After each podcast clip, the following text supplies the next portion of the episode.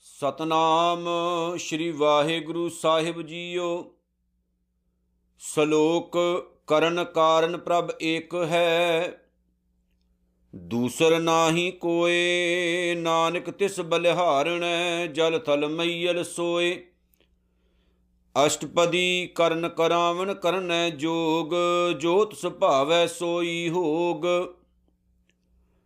ਕਿਨ ਮੈਂ ਥਾਪ ਉਥਾਪਨ ਹਾਰਾ ਅੰਤ ਨਹੀਂ ਕਿਛ ਪਾਰਾ ਵਾਰਾ।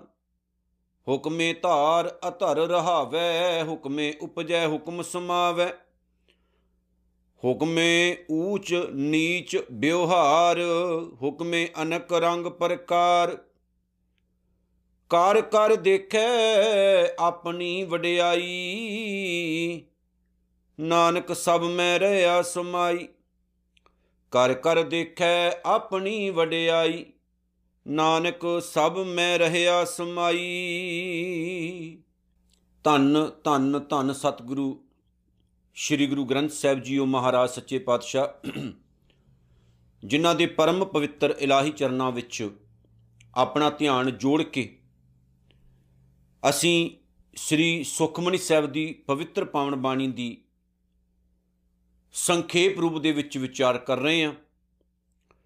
ਆਓ ਇੱਕ ਵਾਰ ਫਿਰ ਜੁੜੀਏ ਜੀ ਸਤਕਾਰ, ਪ੍ਰੇਮ ਨਾਲ। ਗੱਜ-ਵੱਜ ਕੇ ਆਖੀਏ, ਵਾਹਿਗੁਰੂ ਜੀ ਕਾ ਖਾਲਸਾ, ਵਾਹਿਗੁਰੂ ਜੀ ਕੀ ਫਤਿਹ। ਪੰਚਮ ਪਾਤਸ਼ਾਹ ਸ਼ਹੀਦਾਂ ਦੇ ਸਰਤਾਜ ਸ੍ਰੀ ਗੁਰੂ ਅਰਜਨ ਸਾਹਿਬ ਜੀ ਮਹਾਰਾਜ ਨੇ ਸੁਖਮਣੀ ਸਾਹਿਬ ਦੀ 11ਵੀਂ ਅਸ਼ਟਪਦੀ ਜਦੋਂ ਆਰੰਭ ਕੀਤੀ ਹੈ ਤਾਂ ਗੁਰੂ ਅਰਜਨ ਸਾਹਿਬ ਜੀ ਨੇ ਬਖਸ਼ਿਸ਼ ਕਰਦਿਆਂ ਹੋਇਆ ਕਿਹਾ ਸਲੋਕ ਕਰਨ ਕਾਰਨ ਪ੍ਰਭ ਏਕ ਹੈ, ਦੂਸਰ ਨਾ ਹੀ ਕੋਈ। ਇਹ ਬੜੀ ਵੱਡੀ ਇੱਕ ਗੱਲ ਹੈ। ਗੁਰੂ ਅਰਜਨ ਸਾਹਿਬ ਜੀ ਮਹਾਰਾਜ ਕਹਿੰਦੇ, ਕੋਈ ਵਿਚੋਲਾ ਪਾਉਣ ਦੀ ਲੋੜ ਨਹੀਂ ਹੈ ਤੇ ਨਾ ਮੈਂ ਇਹ ਕਹਿਣਾ ਕਿਸੇ ਡਰ ਦੇ ਅਧੀਨ ਵੀ ਕੋਈ ਹੈ ਇਸ ਸੰਸਾਰ ਨੂੰ ਬਣਾਉਣ ਵਾਲਾ ਰੱਬ ਤੋਂ ਬਗੈਰ। ਗੁਰੂ ਅਰਜਨ ਸਾਹਿਬ ਜੀ ਕਹਿੰਦੇ, ਇਸ ਸਾਰੇ ਜਗਤ ਦਾ ਮੂਲ ਭਾਵ ਕਾਰਨ ਮਤਲਬ ਕਿ ਬਣਾਉਣ ਵਾਲਾ। ਜੇਕਰ ਕੋਈ ਹੈ, ਤਾਂ ਉਹ ਪ੍ਰਭ ਏਕ ਹੈ, ਅਕਾਲ ਪੁਰਖ ਵਾਹਿਗੁਰੂ ਇੱਕ ਹੈ। ਜਿਹਨੂੰ ਗੁਰੂ ਨਾਨਕ ਸਾਹਿਬ ਕਹਿੰਦੇ ਨੇ, ਕਰਤਾ ਪੁਰਖ ਹੈ, ਜਿਨੇ ਇਸ ਕਾਇਨਾਤ ਨੂੰ ਸਾਜਿਆ ਹੈ। ਗੁਰੂ ਅਰਜਨ ਸਾਹਿਬ ਦੀ ਇਸ ਗੱਲ ਦਾ ਮੀਨਿੰਗ ਹੈ, ਕੋਈ ਪ੍ਰਮਾਤਮਾ ਤੋਂ ਇਲਾਵਾ ਦੇਵੀ ਦੇਵਤਾ ਜਾਂ ਕੋਈ ਹੋਰ ਸ਼ਕਤੀ ਇਸ ਕਾਇਨਾਤ ਨੂੰ, ਇਸ ਦੁਨੀਆ ਨੂੰ ਬਣਾਉਣ ਦੀ ਤਾਕਤ, ਸ਼ਕਤੀ ਨਹੀਂ ਰੱਖਦੀ ਹੈ। ਕਿਸੇ ਕੋਲ ਇਹ ਸਮਰੱਥਾ, ਇਹ ਪਾਵਰ ਜਾਂ ਇਹ ਅਧਿਕਾਰ ਨਹੀਂ ਹੈ। ਆਪੋ ਧਾਪੀ ਲੱਗੀ ਹੋਈ ਹੈ, ਹਰ ਬੰਦਾ ਆਪੋ ਆਪਣੇ ਪੈਗੰਬਰ ਨੂੰ ਮੂਹਰੇ ਰੱਖਣਾ ਚਾਹੁੰਦਾ ਹੈ। ਪਰ ਜਦੋਂ ਗੁਰੂ ਸਾਹਿਬ ਜੀ ਗੱਲ ਕਰਦੇ ਨੇ, ਰੱਬ ਜੀ ਦੀ ਤੇ ਸਤਿਗੁਰੂ ਕਹਿੰਦੇ ਨੇ, ਸਭ ਕੁਝ ਉਹੀ ਤਿਆਰ ਕਰਦਾ, ਉਹੀ ਬਣਾਉਂਦਾ ਹੈ। ਔਰ ਇਹ ਬੜੇ ਇਨਕਲਾਬੀ ਬਚਨ ਨੇ। ਇਹ ਬੜੇ ਇਨਕਲਾਬੀ ਬੋਲ ਹੈ, ਇਹਨਾਂ ਨੂੰ ਹਲਕੇ 'ਚ ਲੈਣ ਦੀ ਲੋੜ ਨਹੀਂ ਹੈ। ਗੁਰੂ ਅਰਜਨ ਸਾਹਿਬ ਦੇ ਇਹ ਇਨਕਲਾਬੀ ਬੋਲ ਯਾਦ ਰੱਖਿਓ, ਪ੍ਰਮਾਤਮਾ ਹੀ ਹੈ, ਜਿਹੜਾ ਕਾਰਨ ਤੇ ਕਾਰਨ ਹੈ, ਉਹੀ ਇਸ ਕਾਇਨਾਤ ਨੂੰ ਬਣਾਉਂਦਾ ਹੈ ਤੇ ਉਹੀ ਇਸ ਕਾਇਨਾਤ ਨੂੰ ਬਣਾਉਣ ਦਾ ਕਾਰਨ ਬਣਦਾ ਹੈ। ਉਹਦੇ ਤੋਂ ਇਲਾਵਾ ਕੋਈ ਹੋਰ ਨਹੀਂ ਹੈ। ਸਤਿਗੁਰੂ ਕਹਿੰਦੇ ਨੇ, ਦੂਸਰ ਨਾ ਹੀ ਕੋਈ ਹੁਣ ਦੂਸਰਾ ਕਿਉਂ ਸ਼ਬਦ ਵਰਤਿਆ? ਕਿ ਦੂਜਾ ਹੋਰ ਕੋਈ ਨਹੀਂ ਹੈ, ਜਿਨੇ ਇਸ ਇਸ ਕਾਇਨਾਤ ਨੂੰ, ਇਸ ਸ੍ਰਿਸ਼ਟੀ ਨੂੰ ਬਣਾਇਆ ਹੈ। ਸਤਿਗੁਰੂ ਕਹਿੰਦੇ, ਵਾਹਿਗੁਰੂ ਨੇ ਤਿਆਰ ਕੀਤਾ ਹੈ। ਕਿਵੇਂ ਤਿਆਰ ਕੀਤਾ? ਇਹ ਕੋਈ ਨਹੀਂ ਦੱਸ ਸਕਦਾ। ਬੜੇ ਜਵਾਬ ਨੇ ਲੋਕਾਂ ਦੇ ਕੋਲੋਂ। ਕਈ ਤਰਕ ਦੇ ਅਧੀਨ ਇਹ ਗੱਲ ਕਹਿੰਦੇ ਨੇ ਵੀ ਪਹਿਲਾਂ ਕੁਕੜੀ ਆਈ ਕਿ ਪਹਿਲਾਂ ਆਂਡੇ ਆਏ। ਜ਼ਿਆਦਾ ਲੋਕਾਂ ਦੇ ਕੋਲ ਸਵਾਲ ਨਹੀਂ ਹੈ। ਤਰਕ ਬੜੀ ਕਮਾਲ ਦੀ ਲੋਕ ਕਰਦੇ ਨੇ। ਪਰ ਗੁਰੂ ਨਾਨਕ ਸਾਹਿਬ ਜੀ ਇਸ ਦਾ ਜਵਾਬ ਦਿੰਦੇ ਨੇ ਕਿ ਆਪੋ ਧਾਪੀ ਪਈ ਹੋਈ ਹੈ ਹਰ ਬੰਦਾ ਇੱਕ ਦੂਜੇ ਤੋਂ ਸਿਆਣਾ ਹੈ। ਪਰ ਗੁਰੂ ਨਾਨਕ ਸਾਹਿਬ ਦਾ ਜਵਾਬ ਅੱਜ ਵੀ ਸੱਚ ਹੈ, ਆਉਣ ਵਾਲੇ ਹਜ਼ਾਰਾਂ ਸਾਲਾਂ ਤੱਕ ਵੀ ਸੱਚ ਰਹੇਗਾ। ਕਿਉਂਕਿ ਗੁਰੂ ਨਾਨਕ ਸਾਹਿਬ ਜੀ ਕਹਿੰਦੇ ਨੇ ਕਿ ਅਕਾਲ ਪੁਰਖ ਵਾਹਿਗੁਰੂ ਨੇ ਇਸ ਧਰਤੀ ਨੂੰ, ਇਸ ਸ੍ਰਿਸ਼ਟੀ ਨੂੰ, ਇਸ ਬ੍ਰਹਮੰਡ ਨੂੰ ਤਿਆਰ ਕੀਤਾ ਹੈ। ਜਾਂ ਕਰਤਾ ਸ੍ਰਿਸ਼ਟੀ ਕੋ ਸਾਜੇ, ਆਪੇ ਜਾਣੇ ਸੋਈ। ਉਹ ਆਪ ਜਾਣਦਾ ਹੈ, ਜਿਸ ਨਿਰੰਕਾਰ ਨੇ ਇਸ ਕਾਇਨਾਤ ਨੂੰ ਬਣਾਇਆ ਹੈ। ਇਸ ਲਈ ਜ਼ਿਆਦਾ ਸਿਆਣੇ ਬਣਨ ਦੀ ਲੋੜ ਨਹੀਂ ਹੈ।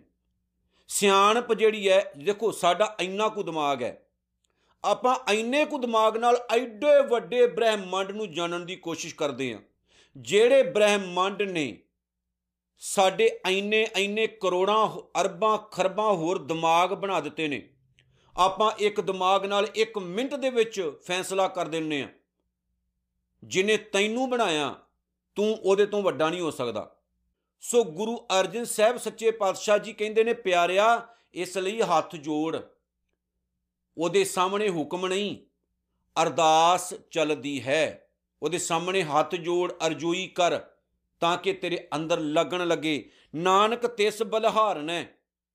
ਮੈਂ ਸਦਕੇ ਆ ਉਸ ਅਕਾਲ ਪੁਰਖ ਵਾਹਿਗੁਰੂ ਤੋਂ।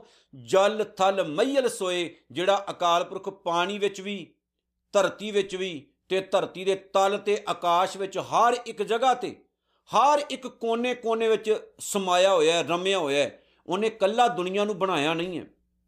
ਵੀ ਜਿੱਦਾਂ ਮਿਸਤਰੀ ਨੇ ਘਰ ਤਿਆਰ ਕੀਤਾ, ਮਿਸਤਰੀ ਵੱਖ ਹੋ ਗਿਆ, ਘਰ ਵੱਖ ਹੋ ਗਿਆ। ਨਹੀਂ ਇਦਾਂ ਨਹੀਂ ਹੈ। ਨਿਰੰਕਾਰ ਨੇ ਜੇ ਕਾਇਨਾਤ ਨੂੰ ਸਾਜਿਆ ਤੇ ਗੁਰੂ ਸਾਹਿਬ ਜੀ ਕਹਿੰਦੇ ਨਿਰੰਕਾਰ ਕਾਇਨਾਤ ਨੂੰ ਸਾਜ ਕੇ ਵਿੱਚ ਹੀ ਰਹਿੰਦਾ ਹੈ, ਵੱਖਰਾ ਨਹੀਂ ਰਹਿੰਦਾ। ਇਸ ਲਈ ਗੁਰਬਾਣੀ ਇਸ ਚੀਜ਼ ਨੂੰ ਨਹੀਂ ਮੰਨਦੀ ਵੀ ਨਿਰੰਕਾਰ ਕਿਤੇ 7ਵੇਂ 8ਵੇਂ ਆਕਾਸ਼ ਵਿੱਚ ਹੈ। ਹਾਂ, ਸਭ ਜਗ੍ਹਾ ਤੇ ਹੈ। ਲੇਕਿਨ ਨਿਰੰਕਾਰ ਪੂਰੀ ਕਾਇਨਾਤ ਵਿੱਚ ਵੀ ਹੈ। ਇਹ ਨਹੀਂ ਵੀ ਕਿਸੇ ਟਾਈਮ ਚਲਾ ਜਾਂਦਾ ਤੇ ਕਿਸੇ ਟਾਈਮ ਆ ਜਾਂਦਾ। ਉਹ ਤਾਂ ਸਮਾਇਆ ਹੋਇਆ ਹੈ, ਰਮਿਆ ਹੋਇਆ ਹੈ। ਬਸ ਅੱਖ ਪੁੱਟ ਕੇ ਵੇਖਣ ਦੀ ਲੋੜ ਹੈ ਇਹਨੂੰ। ਤੇ ਜਿਹੜੇ ਵੇਖ ਲੈਂਦੇ ਨੇ ਭਲਿਓ, ਉਹਨਾਂ ਦੀ ਜ਼ਿੰਦਗੀ 'ਚ ਖੜਾਓ ਹੀ ਖੜਾਓ ਆ ਜਾਂਦਾ, ਖੁਸ਼ੀਆਂ ਹੀ ਖੁਸ਼ੀਆਂ ਆ ਜਾਂਦੀਆਂ ਨੇ।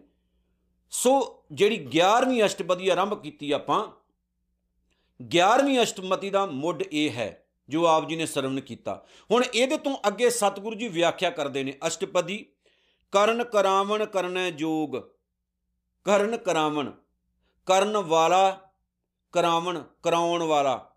ਭਾਵ ਸਭ ਕੁਝ ਕਰਨ ਅਤੇ ਇਨਸਾਨਾਂ ਦੇ ਕੋਲੋਂ ਕੁਝ ਕੰਮ ਕਰਾਉਣ ਦੀ ਸਮਰੱਥਾ ਅਕਾਲ ਪੁਰਖ ਵਾਹਿਗੁਰੂ ਦੇ ਵਿੱਚ ਹੈ।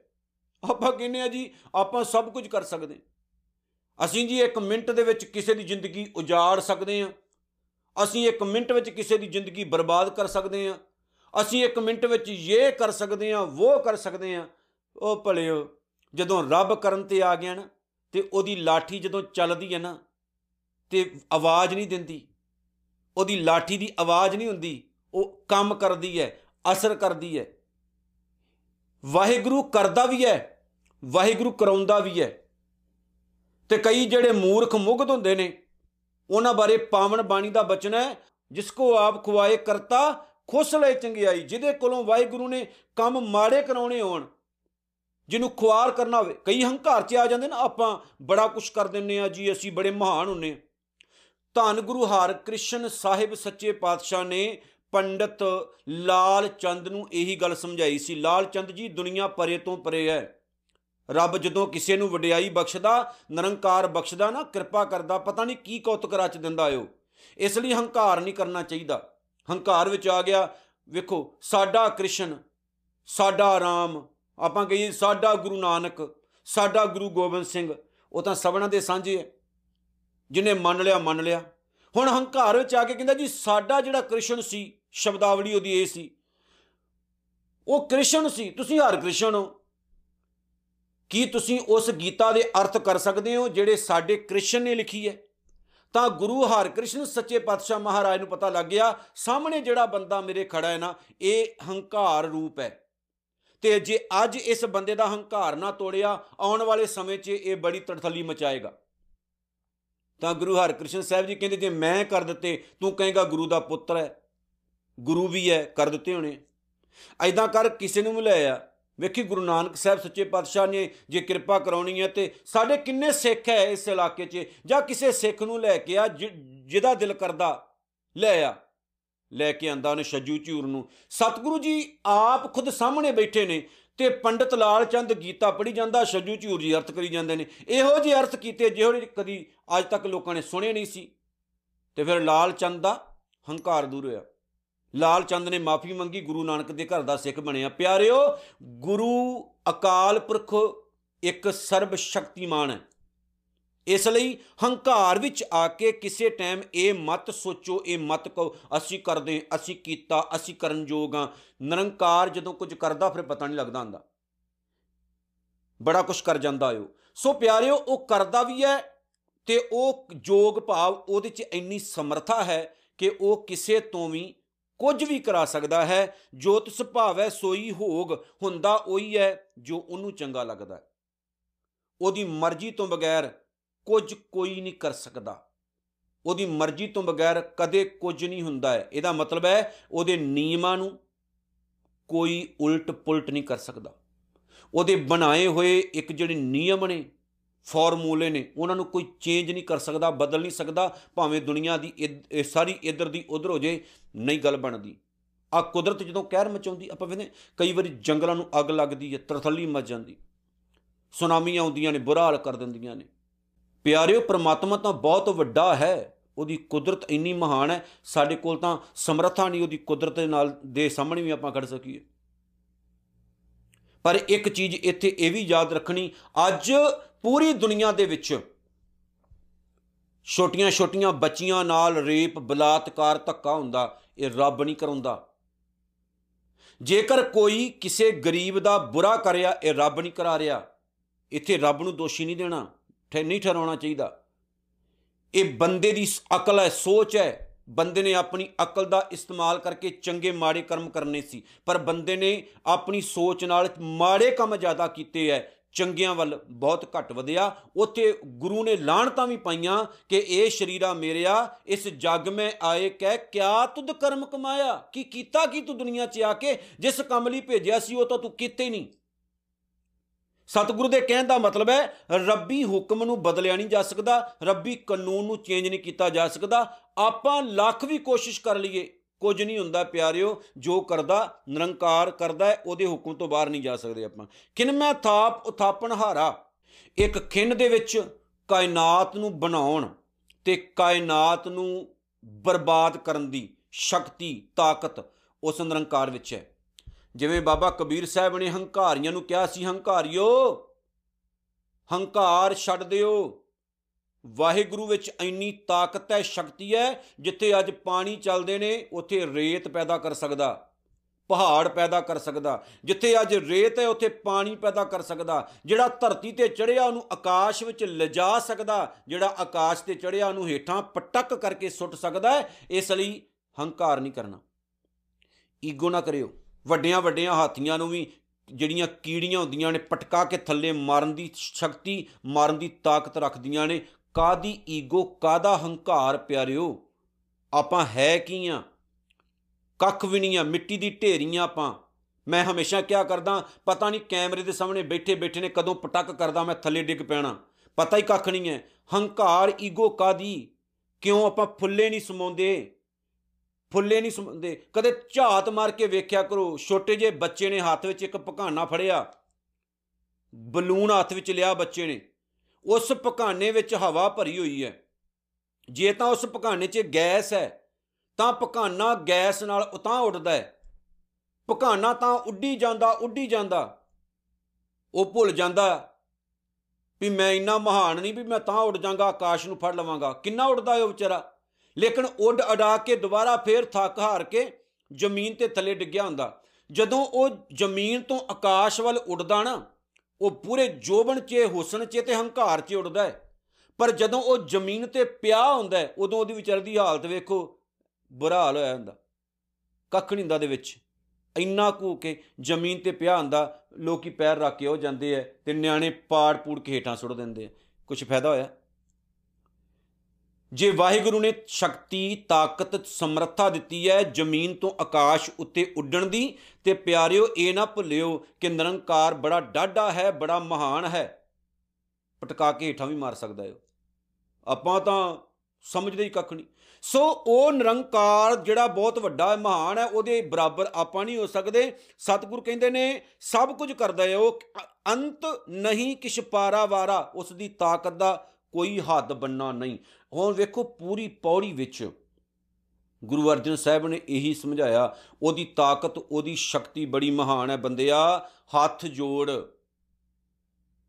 ਜਿਹਦੇ ਸਾਹਮਣੇ ਹੁਕਮ ਨਹੀਂ ਨਾ ਚੱਲਦਾ, ਗੁਰੂ ਸਾਹਿਬ ਜੀ ਕਹਿੰਦੇ ਨੇ, ਪਿਆਰਿਆ, ਆ ਮੇਰੇ ਨਾਲ ਖੜਾ ਹੋ, ਖਲੇ ਕੀਚੇ ਅਰਦਾਸ। ਸਾਵਧਾਨ ਹੋ ਕੇ ਨਾ ਉਸ ਮਾਲਕ ਦੇ ਪਿਆਰੇ ਦੇ ਚਰਨਾਂ ਵਿੱਚ ਅਰਦਾਸ ਬੇਨਤੀ ਕਰ, ਤੇਰਾ ਕਿਤੇ ਭਲਾ ਹੋ ਜਾਏ, ਆਕੜ ਹੰਕਾਰ ਛੱਡ ਦੇ।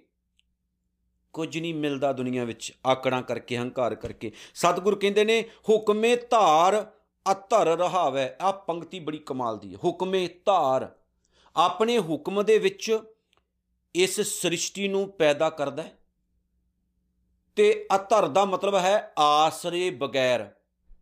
ਤੇ ਬਿਨਾ ਕਿਸੇ ਆਸਰੇ ਤੋਂ ਇਸ ਕਾਇਨਾਤ ਨੂੰ, ਇਸ ਸ੍ਰਿਸ਼ਟੀ ਨੂੰ ਉਹ ਟਿਕਾ ਸਕਦਾ ਹੈ, ਉਹ ਇੰਨੀ ਸਮਰੱਥਾ ਰੱਖਦਾ ਹੈ। ਕੁਝ ਵੀ ਕਰ ਸਕਦਾ ਹੈ ਉਹ। ਆਪਾਂ ਕੁਝ ਨਹੀਂ ਕਰ ਸਕਦੇ ਪਰ ਉਹ ਬਹੁਤ ਕੁਝ ਕਰ ਸਕਦਾ। ਮਤ ਸੋਚੋ ਕਿ ਅਸੀਂ ਨਾ ਕਿਸੇ ਬੰਦੇ ਨੂੰ ਰੋਟੀ ਨਾ ਦਵਾਂਗੇ ਤੇ ਭੁੱਖਾ ਮਰ ਜਾਏਗਾ ਉਹ।